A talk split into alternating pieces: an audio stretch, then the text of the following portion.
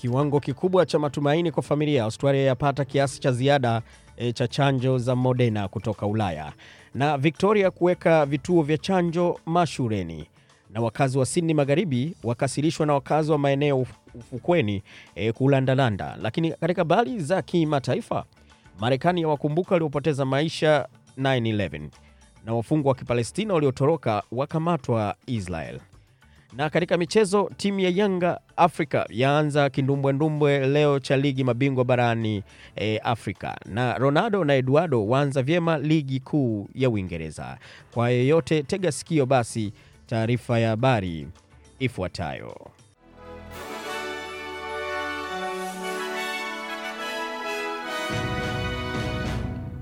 Hii ni taarifa habari kutoka hapa idhaa ya Kiswahili ya SBS. Msomaji ni Franki Mtao na tunaanza na habari za kitaifa.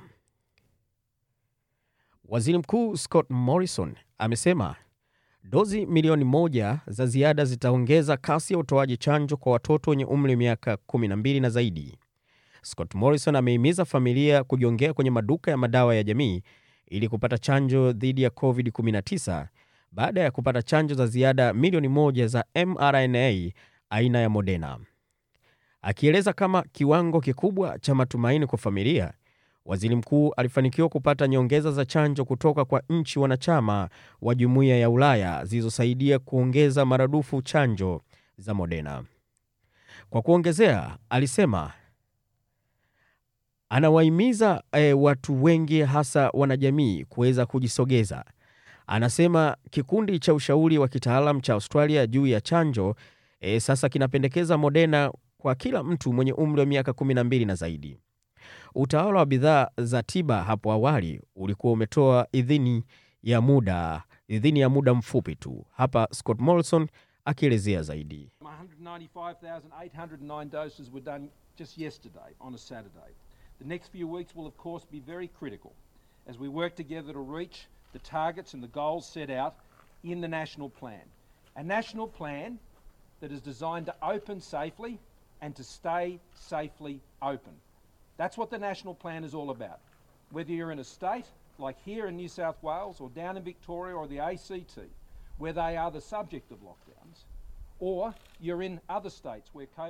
Scott Morrison aliendelea akisema dozi za nyongeza zitawasili nchini wikendi ijayo na kwamba maduka ya madawa uh, 1800 na 1800 yataanza kupokea chanjo eh, kupitia kuanzia wiki ya Septemba 20. Serikali hapo awali ilipata chanjo za ziada za Pfizer kutoka Poland, Singapore na Uingereza. Msemaji wa masuala ya afya ya chama cha Leba Mark Butler amekaribisha, amekaribisha vipimo hivyo vya ziada vya Moderna, lakini akasema ilionyesha mpango huo ulipaswa kufanywa mwaka jana. Na jimbo la New South Wales uh, leo Jumapili limerekodi kesi 1262 za COVID-19 eh, kutokana na vipimo laki moja na tano mia tano na tano vilivyofanywa. Vifo vingine saba viliripotiwa pamoja na mtu aliye na umri wa miaka 20 alifariki e, dunia. Hadi sasa vifo vimefikia 233 vinavyohusiana na COVID-19 e, katika jimbo hili tangu kuanza kwa janga hili e, mapema mwaka huu. Hivi sasa watu 1206 wapo hospitalini kutokana na janga hili la uviko 19 na watu 220 wako kwenye uangalizi mkubwa, wakati 92 kati yao wanahitaji hewa ya oksijeni. E, katika jimbo lote la katika jimbo lote asilimia e, 78 ya idadi ya wenye zaidi ya miaka 16 wamepokea dozi moja ya chanjo ya COVID-19 na asilimia 49 wamepewa chanjo e, kamili. E, katika mkutano wake wa mwisho wa kila siku wa masuala ya COVID-19, Waziri Mkuu Gladys Berejiklian alisema kuwa hatuwezi kuacha ulinzi wetu, yaani hatuwezi kushusha mikono na kusalimu amri.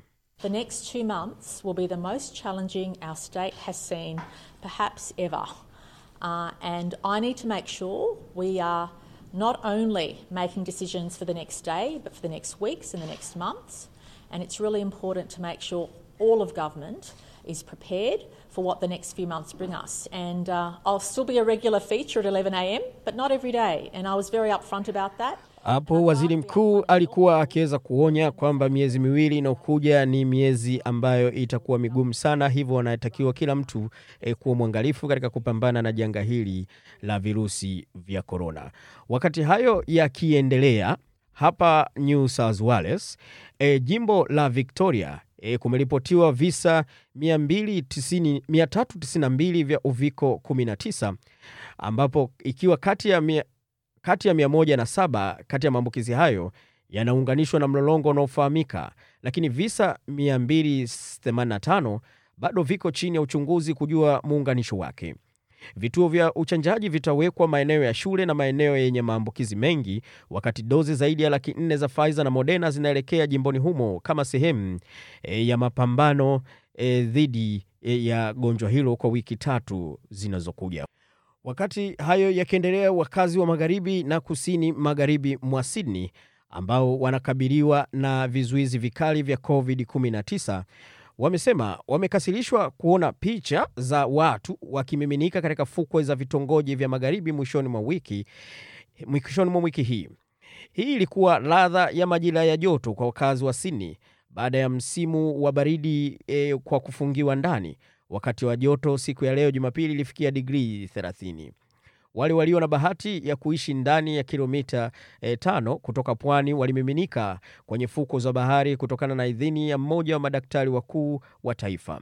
Naibu afisa mkuu wa zamani e, Nikki e, Cotsworth alisema hatari ya kuambukizwa katika mazingira ya nje ni ndogo sana, hivyo kauli hiyo ikawafanya watu wengi wamiminike kwenda kufanya mazoezi na kupumzika e, katika fukwe za hapo e, Bondi hasa hasa Manly na sehemu zingine za karibu. Na habari hiyo inakamilisha taarifa habari ya kitaifa. Kaa tayari basi kusikiliza habari za kimataifa. Wakazi huko nchini Marekani wamefanya kumbukumbu e, ya siku ambayo mamia walipoteza maisha e, kutokana na ndege kuanguka katika minara ya kaskazini kituo cha biashara cha dunia, ambapo wengi wao walizungumza au walinukuliwa wakisema, mwanzoni mimi na wenzangu tulishuka kwenye ngazi na tulikuwa tunakwenda chini, nilirudi nyuma kusaidia wenza wazee kupitia mlango. Ni mmoja wa mashuhuda ambaye alinukuliwa. Mwingine alisikika akisema, sina hakika ikiwa nilipoteza fahamu, lakini wakati fulani niliweza kutoka nje ya kifusi.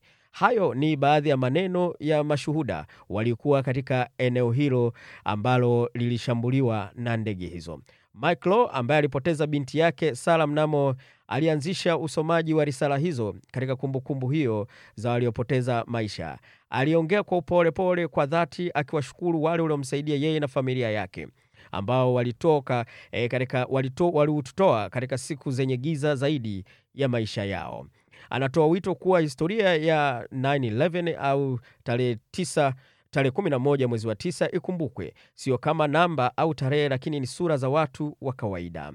Wengi wanazungumza wakitokwa na machozi, sauti zilitetemeka.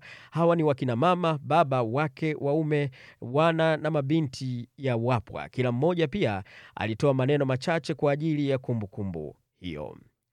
Na katika taarifa nyingine ya kimataifa tunaambiwa kwamba wafungwa waliotoroka wanaoaminika kuchimba shimo kwenye sakafu ya gereza lao kwa miezi kadhaa huko Palestina e, waliweza kukamatwa nchini Israel. Wawili walipatikana katika maegesho ya magari mapema asubuhi ya Jumamosi, polisi walisema. Wengine wawili walikamatwa karibu na jiji la Nazareth siku ya Ijumaa. Msako ulianzishwa siku ya Jumatatu baada ya wafungwa hao sita kutoka nje ya gereza ya Gibloa e, kaskazini mwa Israel, tukio la kwanza la kutoroka gereza la Palestina kwa kiwango hiki kwa miaka ishirini. Makundi ya wapiganaji wa Palestina wakati huo yalisifu kutoroka kwao, wakiita kitendo hicho kuwa cha kishujaa. Na kwa taarifa hiyo tukamilishe taarifa ya habari basi e, kwa kusikiliza taarifa habari za michezo.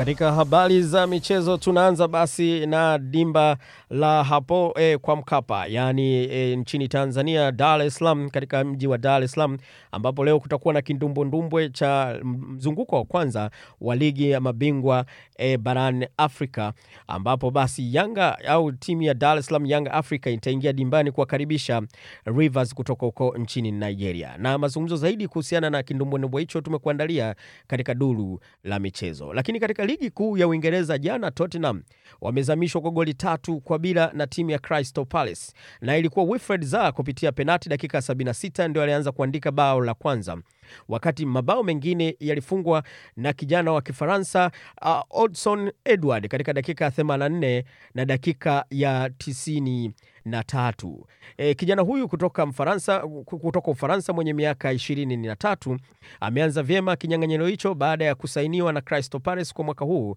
akiwa ametokea timu ya Celtic. Lakini katika mtanange huo mwenye bahati mbaya ni kijana wa Kiingereza Jafet Manzambi Tanga Tanga ambaye alipata e, e, aliyepata kadi nyekundu baada ya kufamiana kufanyiana e, vurugu na kucheza vibaya e, kumchezea vibaya Wilfred Zaha.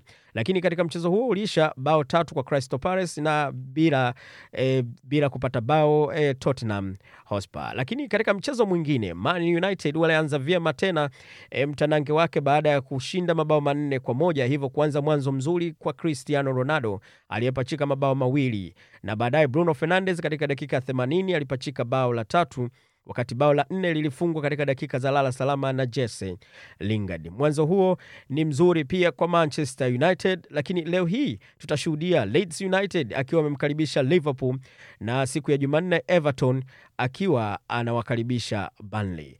Kwa hivi sasa basi, msimamo huo unaonyesha kwamba Manchester United yuko kileleni, Chelsea akiwa amefuatia na Man City akiwa nafasi ya tatu, wakati Arsenal aliyeshinda kindondocha jana hiyo kwa goli moja ameshika katika nafasi ya kumi na sita baada ya kutoka shimoni. Hivyo navyo Arsenal ni mwanzo mzuri. Tukamilishe basi taarifa hii ya habari e, kwa kusikiliza utabiri wa hali ya hewa.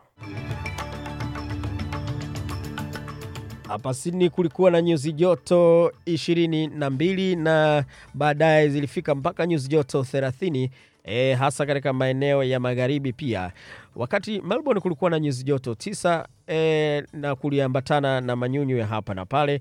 Kule Brisbane nyuzi joto 21, Perth nyuzi joto 13, Adelaide nyuzi joto 8 na Hobart nyuzi joto sita. Kote kulitawaliwa na manyunyu na mawingu ya hapa na pale. Canberra nyuzi joto saba, wakati Darwin kulikuwa na nyuzi joto ishirini na saba na kulikuwa na jua kali. Kwa taarifa hiyo tunakamilisha taarifa habari kutoka hapa idhaa ya Kiswahili ya SBS. Usiende mbali basi, tumekuandalia makala kemkem, hususan kujua ni jinsi gani e, ni kujua hali ilivyo huko e, Somalia ambapo Kenya imeteua balozi wake. Naitwa Franki Mtao, endelea kuwa nasi.